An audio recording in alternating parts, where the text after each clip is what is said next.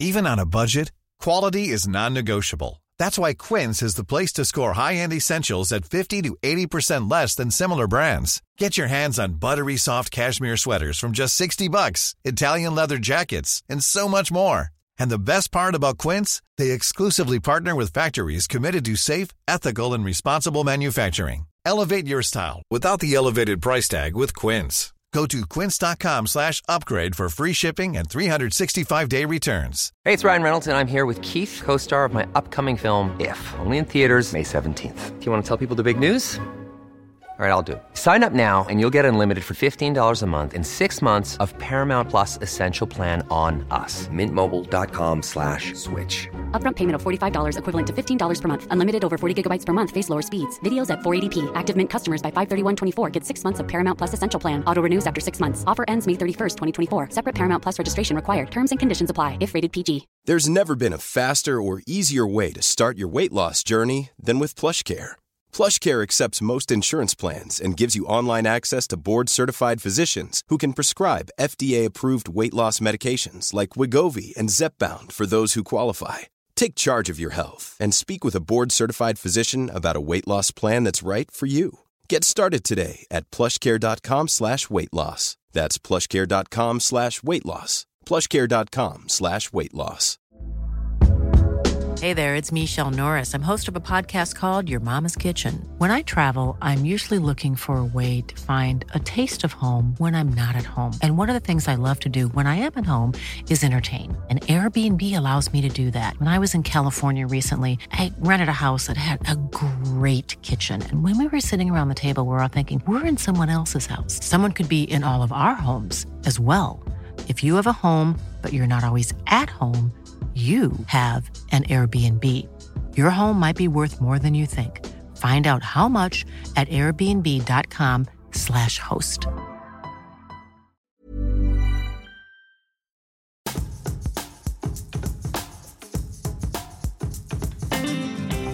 Hello and welcome to White Wine Question Time, the podcast that normally brings together well known friends to talk through three thought provoking questions over three glasses of wine. But of course, we are living through lockdown in these strange and worrying times. So, this is another episode that's been brought to you by phone this week. But fear not, I have a guest for you that is bound to raise a smile. Born and raised in Essex, he started his professional life as a copywriter before quitting a very good job in 2016 to pursue life as a stand up, going on four years later to win the Edinburgh Comedy Award. These days, He's out on the road, or was prior to lockdown, with a show that really does describe his comedy mind fast and curious. Although now he's in lockdown in Manchester with his wife Lindsay and their young daughter Minna, he's still continuing to pump out the jokes. Every day on his IGTV and his YouTube channel, he's doing his regular caning sessions. And he also has some great podcasts that you can download Evil Genius being one, and Boys Don't Cry being the other. So let's dial up a man who I think is arguably one of the funniest in the country. It's Russell Kane.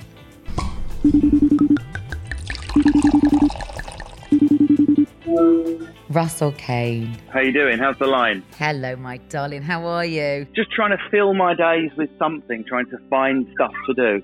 Easier said than done. Um, I'm used to, you know, like doing stuff during the day, maybe filming something early evening on stage. I do two hour tour show, so to drop down into absolutely nothing is killing me. It really is. I'm a hamster with no wheel. That's a brilliant way to describe it. Although your daily uploads on Instagram have been giving me something of a life, I have to be honest. Thank you. Well, I'm very lucky in that a lot of the stand-ups have had to think, right, what what's the equivalent thing I can do with a camera in my bedroom? How does it translate given that comedy is so much about feeding off the people around you? Just by sheer coincidence, I've been practicing doing these things called caning for four years. Didn't re- you know? I'm like the prepper that, that everyone laughed at. Uh, suddenly needs all the beans in his basement. I've got like uh, I've got like puns on one shelf. I've got one-liners. I've got political satire pickled in a secret section and a compostable toilet full of Boris Johnson jokes. Oh God!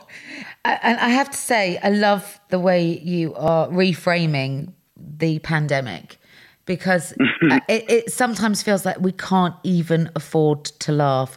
And I think we have to because it, it is arguably, I mean, to say but the best medicine is, is not quite right in these times, but it no, is, no, no. it is a medicine med- is definitely a vaccine. It's definitely hand washing and an antibody test and a vaccine, and then laughter. So laughter is very much for. Um, well, I, I always say to people, is like, if you ever worry, there's things you can't make jokes about. There's a difference between like laughing at the fact people are ill and dying, and uh, finding humour in the most bleak of situations, and particularly with British people. I mean, anyone who's, well, that's most of us, unfortunately, who've ever lost a relative, a grandma, a spouse, whoever, you'll know that one of the last things to go is sense of humour. I mean, my nan, she had 24 hours to go and we were still laughing. Um, that is literally one of the last things to go on a Brit. Eyesight will go. The ability to walk will go. You might have a great aunt incontinent in bed, every body function gone, but the humour stays there right till the end on most British people. So it stands to reason that when the the dung hits the fan with a global pandemic, sense of humour should be thrown hard at it and see what comes out the other side. So your caning it sessions really are something of a public service. Well, I, I, mean, I didn't think I was a key. I'm like one of the least key workers. I was speaking to a couple of other comics. It's like you really do realise how unkey you are when everything stops. I mean, if everything restarted tomorrow, every every pub, every nightclub, every business reopened, but just stand up stopped, eh, it really wouldn't matter. I think it's, I think that's dawning, dawning on a lot of comics. So we really are. We've been banned from Timpsons forever. We're we're so unkey. You're, you're, you're, I'm guessing you're at home in Cheshire with Lindsay. I am. Yeah, yeah, yeah. Lindsay and Lindsay and Minna in the house. How's lockdown with a four-year-old? Oh my god! So just just uh, before you've got any syllabus guidance or or teachers might be able to offer. Some of the schools are doing like Google classrooms and stuff like Yeah. that. There's loads of things, but obviously with someone who's four, there if they if you're putting them in any sort of um, education, it's kindergarten age. So I don't. It's, it all happens so far. I don't have a sandpit. I don't have a harp to play while twenty other four-year-olds sing along. You've got limited resources. I bought. I bought. I just went online and, and bought ten emergency dollies under a tenner, so I could sort of release one of those every two days. Well, they went in about in three days. I'm just like, I'm just buried in dollies and uh, bored. And then yeah, we busted out the paddling pool yesterday. That bought me 15. So so I filled, put put the paddling pool up, filled it, got a sunbed out. That bought me 15 minutes before. That's I've got no one to play with. You need to do the voice of the other dolly, Daddy. And then I have to do the voice of the and whichever voice I pick is always wrong. Not that voice. That's not the voice you did last week. Uh, what voice did I give Ken last week? I can't remember what voice I gave Ken last week. Was he American? Was he from Chorley? It could have been anything. then there's a meltdown because I'm doing a slightly different voice. Uh, if if we are in for the long haul, will will your family unit survive this, Russell? Yeah, we uh weirdly I've noticed. I don't know if anyone else with younger children have noticed this. That, Minna does seem she's in earshot. H A P P I E R than usual. Really? Um, so, uh, well, I think they're sort of programmed to want mummy and daddy 24 7, aren't they? I mean, if we were living what human beings had evolved to live, we wouldn't all be working 12 hours a day and having nanas and people help look after our kids. We'd probably like be returning to the cave altogether at the end of the night and all hanging out. So I think the kid up until it's about five or six probably wants that. I keep saying to Lindsay, Lindsay's holding on to this thing that Minna's going to be an easy teenager because she's like, honestly, I got to 14 and 15 and I just like to snuggle up on the sofa with my mum, watch Coronation Street. I didn't really have a puberty, my body changed, but I stayed at home though. I'm like, oh. Your Lindsay is the equivalent of, you know, when you see those horrible videos of someone stood on the tsunami beach thinking, it looks calm for me, I'm just going to stay here, nothing bad's going to happen. And then the wave wipes out the whole town. That's Lindsay awaiting our daughter's adolescence. She's just, it's already the butt heads over everything. Right, well, I have one more story. I want six. I want six. And the argument goes to, to 10 straight away, whereas I'm a bit more of a sort of Kofi Annan, Ban Ki-moon, clever negotiator type thing. And I, and so we have a we have a disagreement between what is giving in and what is negotiating. You're giving in, Russell, yeah, wrap round a finger type thing. And I'm like, no, no, I'm being clever. I'm negotiating. And me and Lindsay are each other. See now you're, you're now that you're spending an unprecedented amount of time at home, especially for somebody that really should have been away from home most of the year on tour. Yeah, exactly. You, you and Lindsay are getting to see each other's parenting styles really up close. Well, you, we're me and Lindsay are lucky in that we are so opposite that it, that's why our relationship works. I mean, touch wood. It's we're only three weeks in, but we don't we don't argue very often. We bicker the same as any long term couple, but Yeah. we're so opposite that all the stuff that winds us up and ma- make us want to sort of bury each other in the garden in side by side graves are also the things that make make it work. So she's laid back. Doesn't matter if it doesn't get finished. Just coast through life. You know what I mean? If there's a sock on the floor, it's not going to kill everyone, is it? Whereas I'm like, socks in size order now. Up at six, exercise complete. So we drive each other nuts, but we've both got all the other stuff that the other one needs. Yeah. I will suddenly, you know, think, oh, let's leave the washing up to the morning. Who gives a toss? We're not going to see anyone. It doesn't matter. Yeah, we planned, we did plan we were going to watch The Godfather the other night at 8 p.m. It didn't go on at 9 p.m. and we had to watch a different movie. We had to watch something that was an hour and a half long instead of three hours. Instead of blowing a gasket out of the back of my head like I would have done in a different relationship, I'm like, let's watch Thelma and Louise instead, man. It's cool. well, that's Lindsay. That's Lindsay's influence. No, listen, I don't. And normally on this podcast, we would meet face to face. I would have a couple of bottles of wine, but we're in lockdown, so I don't know about you, but it's twelve twenty-five, and if I have a drink now, I'll probably fall asleep. Um, so I'm on a coffee. What about you? what are you, What are you drinking? I'm I'm caffeinated because I've got one of my live broadcasts for the nation at 1.15 p.m. But the good thing about speaking to a comedian is they will overshare anything. I the I more wait. sober I am, and the more I feel like it's almost like um, a work-based thing, like it's being recorded, the more likely I am to go into a confessional nature. So there's not a part of me that I won't cannibalise to pay my mortgage. not not that I'm being paid, just to be clear. Just to be clear. So, your first question I want you to imagine that it's the year 2050. You're giving a TED talk to a group of wide eyed young people. They're hungry for a slice of social history, and you're there to tell them about the year that the country, the world, came to a standstill. And you're going to talk to them about the coronavirus pandemic of 2020. What are you going to tell them? So I'd imagine by the time we get to 2050, the level of social media and narcissistic self-uploading will be so bad that uh, we will probably have internal cameras that put our organs onto Instagram for likes. That's imagine how, how bad it is. Here's my pancreas selfie. Oh my god, your pancreas is so beautiful. Yeah, it wasn't about that though. It was obviously to do with climate change. Um, so I would just say to them, it was the time when we actually remembered what were the fundamental important things were about being a human being. We reconnect, we realized how important it was to have physical connection because we had none. In the last 20 years, since 2030, when Organgram came out, whatever it'll be called, you lot have lost, completely lost that social connection. It's gone now. Um, so listen to the Corona generations, the one who couldn't even touch or hug their own parents or grandparents for three months. It was a revolution in human uh, connection. Um, and then afterwards, when I'm doing the book signing, they'll probably want to do selfies with dog face filters on. and I realise I failed.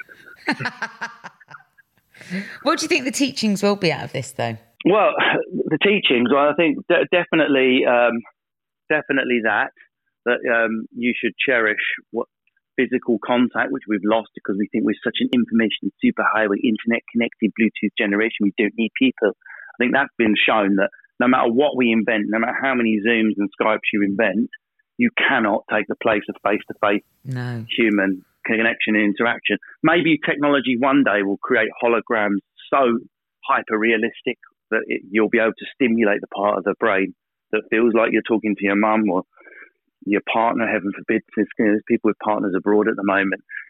But um, until that technology exists, get in a room, get in a pub, see your mates, have a pint. A WhatsApp group is not a night out. It's not. That has become abundantly clear. Um, yeah, So you, you I think, think I think I think that that that and probably don't sell dead bats next to live. They're the two main learnings. People make me laugh online. Going, yeah, we need to blame China, but it's like those stuff like that goes on all around the world. It just happens to be China where that, that animal welfare has had that kind of consequence. yeah, We should all look at animal welfare everywhere. After all, you know, mad cow disease. It would have been easy to blame the countries that had that and say it was just because of that country. You know, this kind of animal stuff is going to happen if we're not on it with animal hygiene and responsible farming and stuff like that.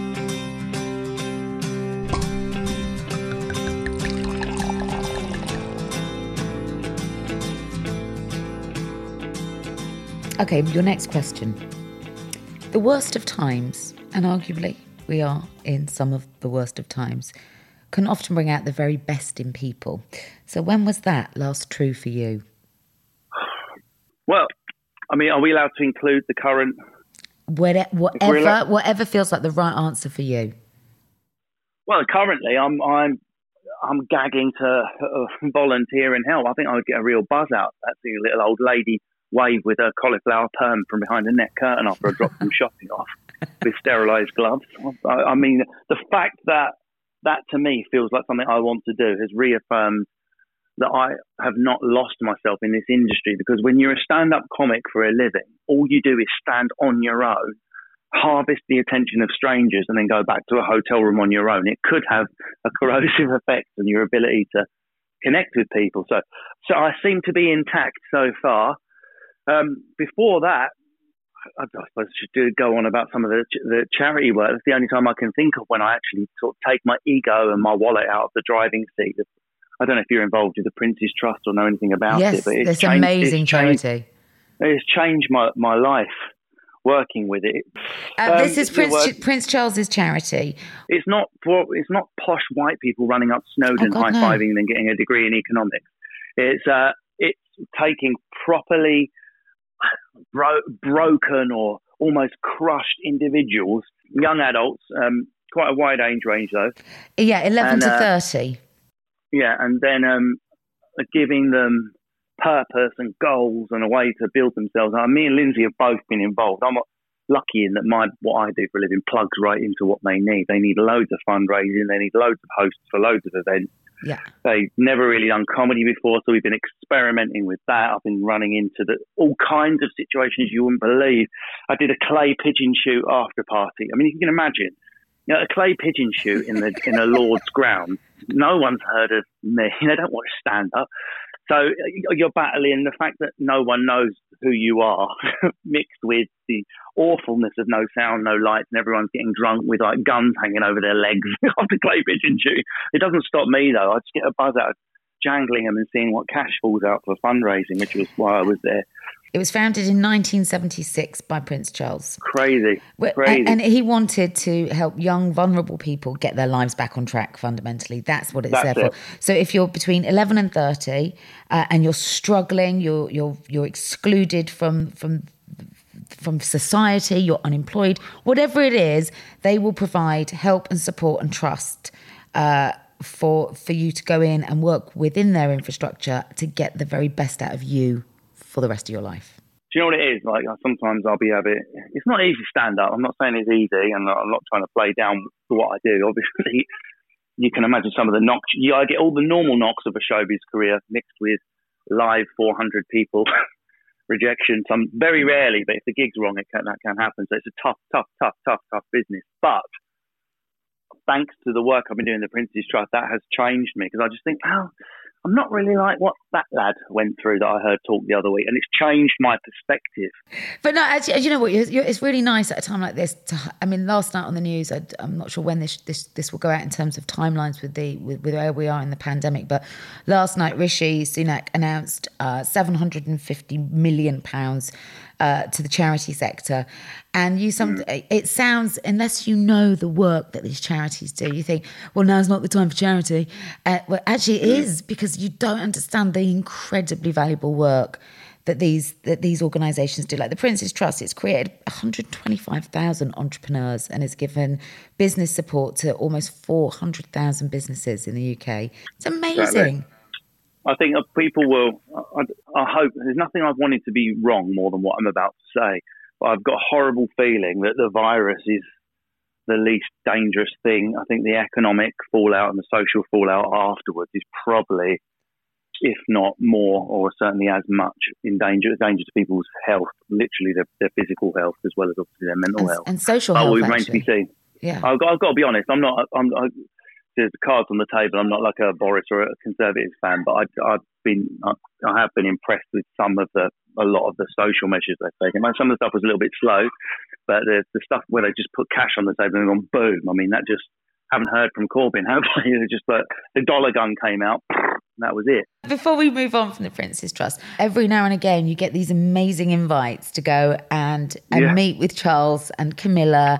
Uh, have you done that? Have you done the Clarence House experience? Because I Have like. you not? You, you haven't seen my stand-up show. I did. you? I came to. I came and saw you. Saw you in Croydon when you That's played it. that. So yeah. you, you know what my wife did. I won't ruin that because it makes such a good story. I'll tell you what she did the second time. I'll give you an when she when she bent down. It was the Prince's Trust Awards where you queue on the red carpet to go in. And for people listening to this that have ever been to watch a red carpet event in a theatre, what they do is so you're not bored while you're waiting for it to start. They film the red carpet and project it into the theatre. yeah. So one, two, three thousand people can watch, you know, Joel Dommett on the red carpet being interviewed, etc. um, and me and Lindsay, of course, were late. Um, Why were you because late? we How can you be late for such a prestigious so event? What, what, what's happened? I, I've got this fear when I do a red carpet of being late and then being on the red carpet at the same time as the high-profile guest. You know, like just behind Tom Hanks as a, like a nobody or something Well, like that. try It's to like- shove you off the carpet. Yeah. yeah, exactly. It's just a phobia I've got. I like to be first with all the Geordie Shore lot and really shine. And uh, I, uh, that, we were in, we were in. So this is again what I was saying about the beginning of the conversation. So Lindsay would be like, "Let's just." I didn't like hovering. Let's get there at the last minute, get the adrenaline, roll onto the carpet. And I'm like, why don't we get there early? And we can always have a coffee around the corner and walk onto the carpet at the right moment rather than risk a slow taxi journey. That's an example of how our brains work different straight away Yeah. and we we left it. She won. We had a like nice relaxing cocktail at the uh, in Dean Street, and because we didn't leave enough time, as we walked out, her, her trousers unfortunately had split at the at the bum basically. Um, oh God. so I, she's walking in front of me to get into our taxi, and I'm like, "Your trousers are completely split at the arse." We have a massive row, so we have to go into a hotel, beg for a sewing kit. She's sewing her trousers in the toilet while I scream under the door. So we're already going. to I know we're going to have a crap night, no matter what happens anyway. we then the last the last people onto the carpet. Prince Charles has gone ahead. Everyone's gone ahead of us, and are in the theatre more or less. Just a few stragglers and PR people, and I'm just in just do the press mode. So I didn't occur to me that this was being broadcast live into the theatre. I just thought this was some random bit of media I could say what I like, and they would edit it at a later date. Didn't edit myself.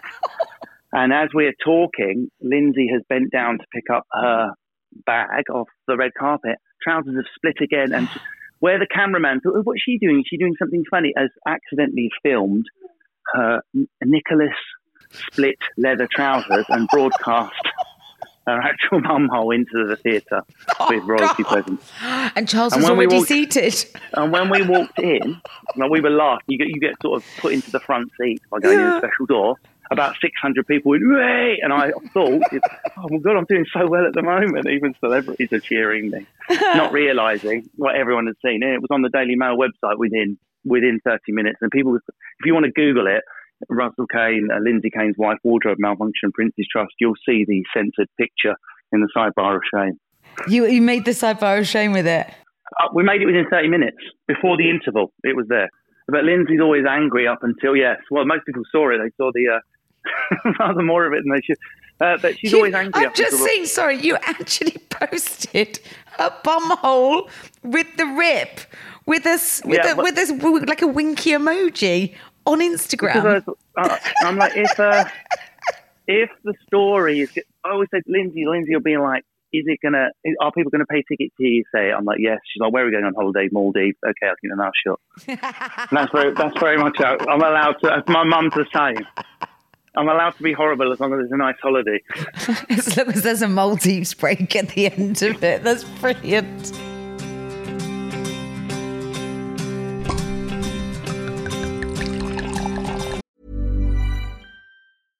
Hey, I'm Ryan Reynolds. At Mint Mobile, we like to do the opposite of what Big Wireless does. They charge you a lot, we charge you a little. So naturally, when they announced they'd be raising their prices due to inflation, we decided to deflate our prices due to not hating you. That's right. We're cutting the price of Mint Unlimited from $30 a month to just $15 a month. Give it a try at mintmobile.com slash switch. $45 upfront for three months plus taxes and fees. Promo for new customers for limited time. Unlimited more than 40 gigabytes per month. Slows. Full terms at mintmobile.com.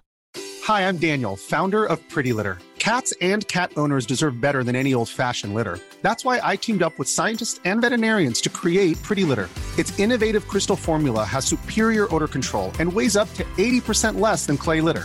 Pretty Litter even monitors health by changing colors to help detect early signs of potential illness. It's the world's smartest kitty litter. Go to prettylitter.com and use code ACAST for 20% off your first order and a free cat toy. Terms and conditions apply. See site for details. There's never been a faster or easier way to start your weight loss journey than with PlushCare. PlushCare accepts most insurance plans and gives you online access to board-certified physicians who can prescribe FDA-approved weight loss medications like Wegovy and Zepbound for those who qualify. Take charge of your health and speak with a board-certified physician about a weight loss plan that's right for you.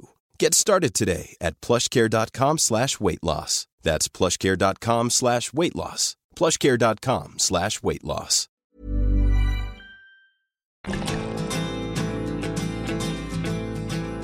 My final question to you, Russell. Your current tour, which I really hope you get back out on the road this year, uh, Fast and Curious, I think that really does describe your style of thinking and comedy. Uh, your mind is super quick and you are incredibly curious.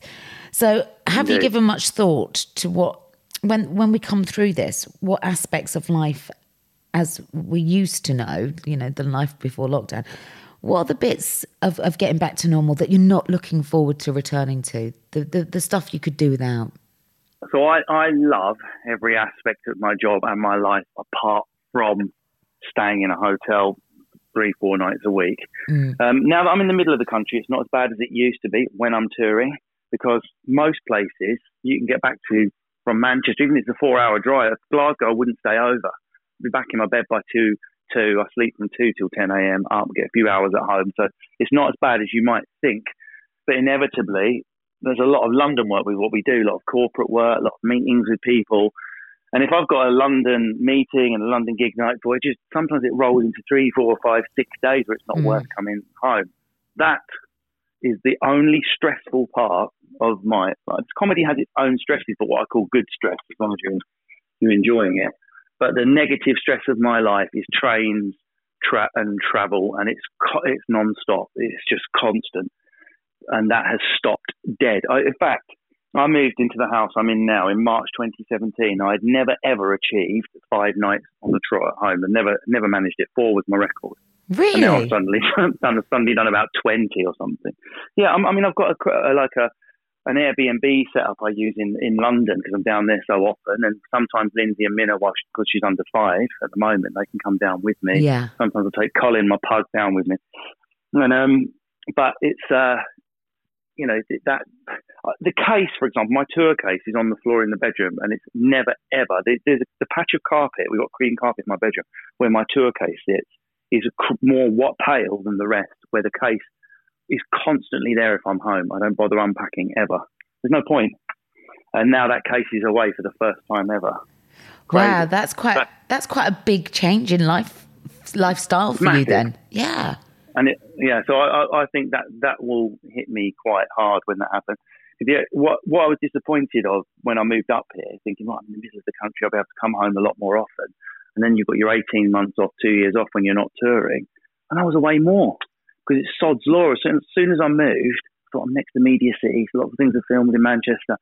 The amount of London work comes pouring in. Of course it does. Yeah. You're not in a position to say no to anything most of the time. When me and Lindsay were going to get married in 2014, she knew that in May 2014 that if I was called in April with a juicy enough job, the wedding would be pulled. She kn- she that's the person she's married, and that's that's the way it is. Would that would And that have been the the case? You know it's the case. It, there's massive, massive positives, but you have to be reactive Yes, and you you have to go with the flow and you've got to go with the opportunities. And, you, and if you can find someone that's understanding, like Lin, Lindsay was, Lindsay is, with that side of stuff, then that's why that's why it works. But she knows if Martin Scorsese phoned me and went, we want an English gangster in a movie, I'm not going to, oh, it's such a shame because it's my wedding next month. I'm going to be on a plane to LA, smashing stuff up with Jason Statham. That's where I'm going to be.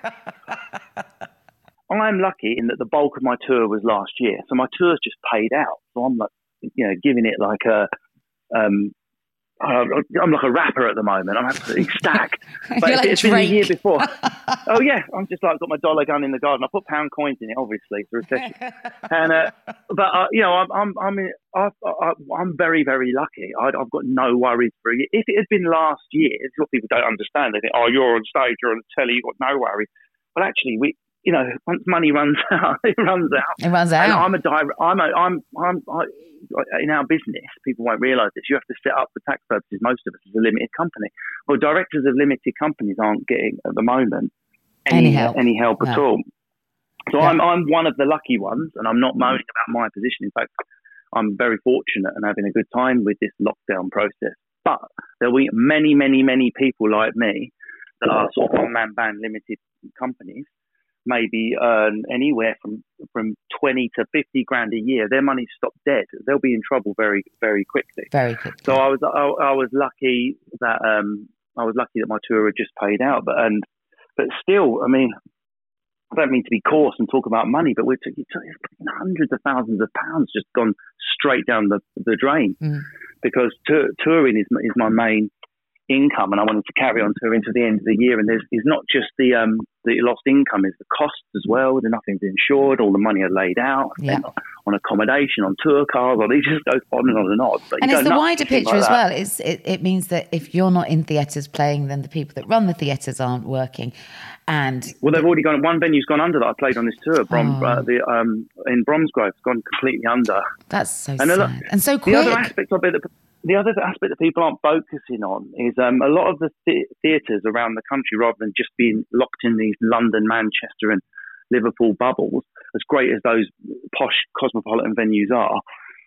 A lot of the venues, not only do they not have any working capital, so they're going to start sinking one by one. A lot of them are, staffed by volunteers who love their work. Mhm. Great, but guess what age most volunteers are?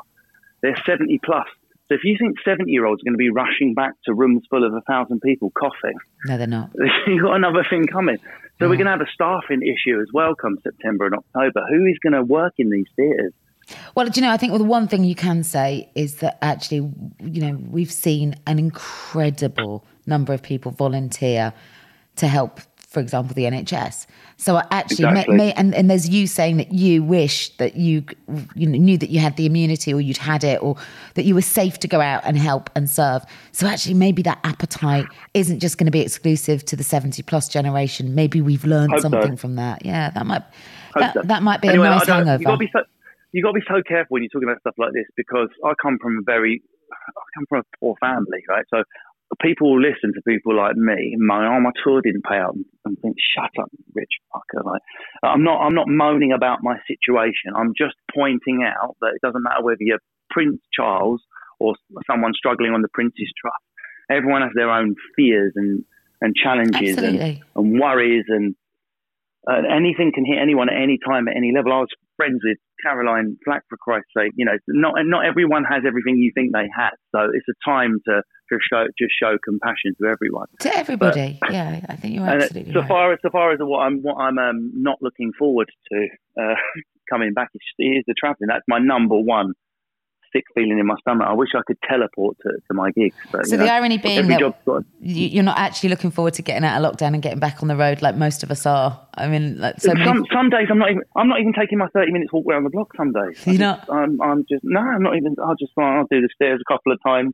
I am lucky to have a garden. That is, Oh yeah, you cannot overstate the difference of this process for people with a garden Yeah. to without. It's it's like different planets. I did some stand up about it in a week. Like people that people are like, oh, I'm going to go and sunbathe. It's like is that suntan really worth it? it?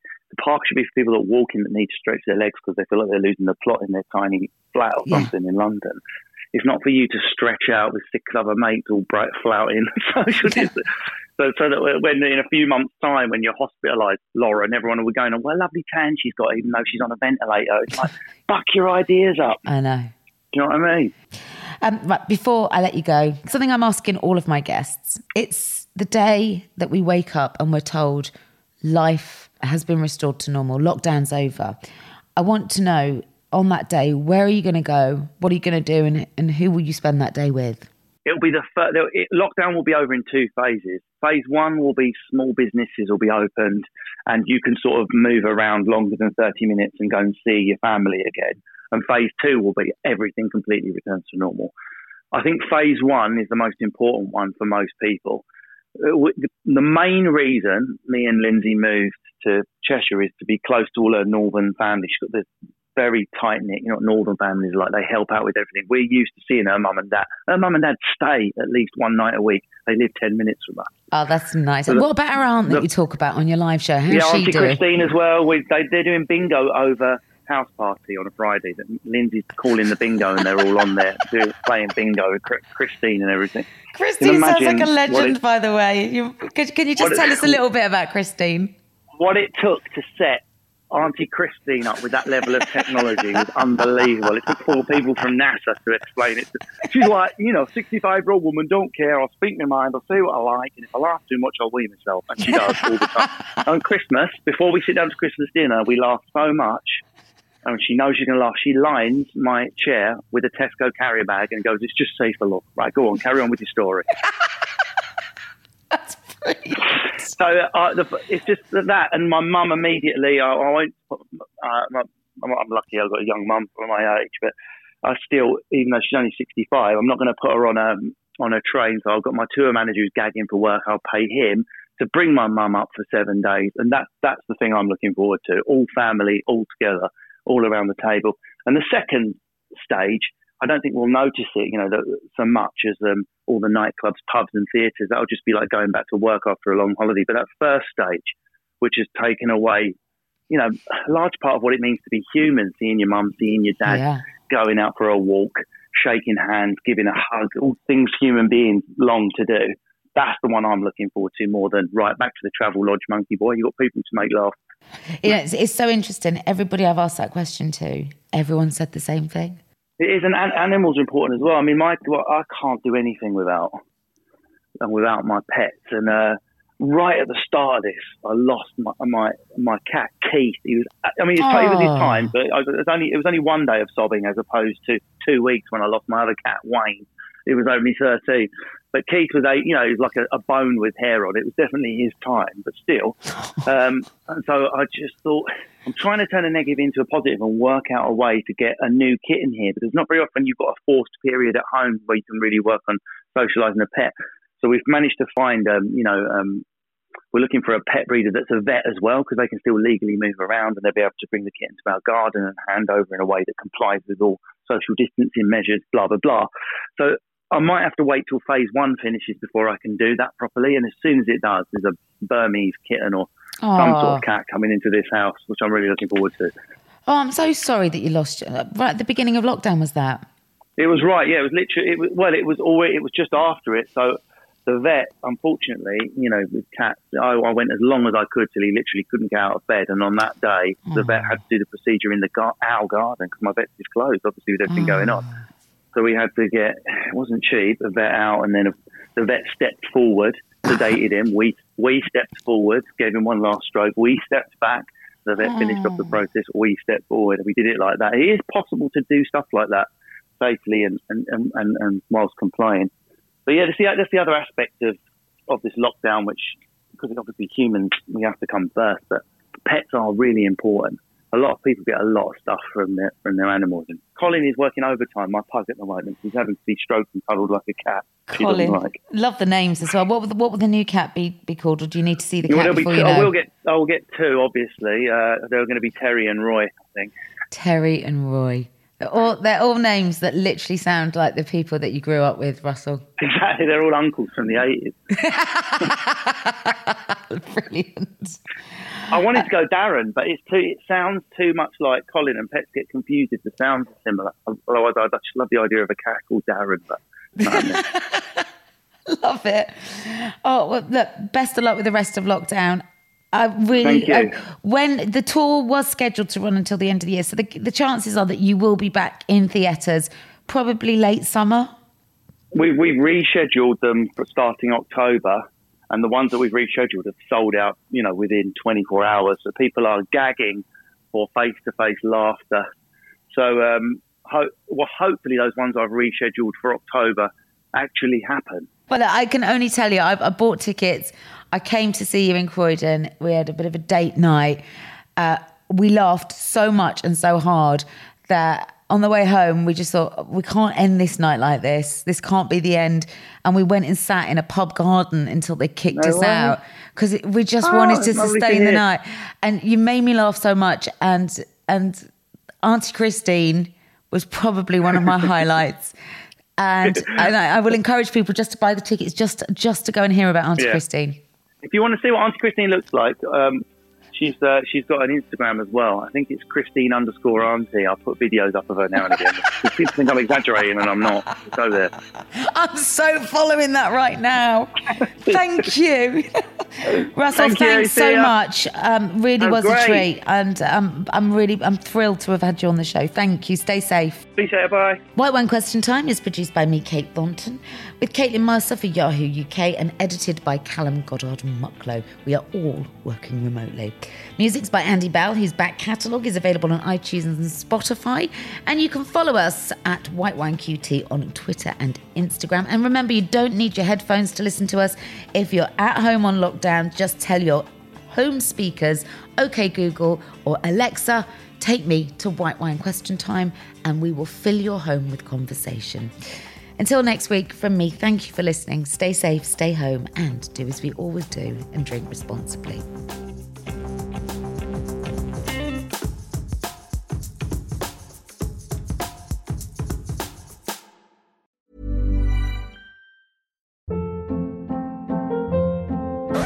Hold up. What was that? Boring. No flavor. That was as bad as those leftovers you ate all week. Keke Palmer here, and it's time to say hello to something fresh and guilt-free. Hello Fresh. Jazz up dinner with pecan-crusted chicken or garlic butter shrimp scampi. Now that's music to my mouth. Hello Fresh. Let's get this dinner party started. Discover all the delicious possibilities at hellofresh.com.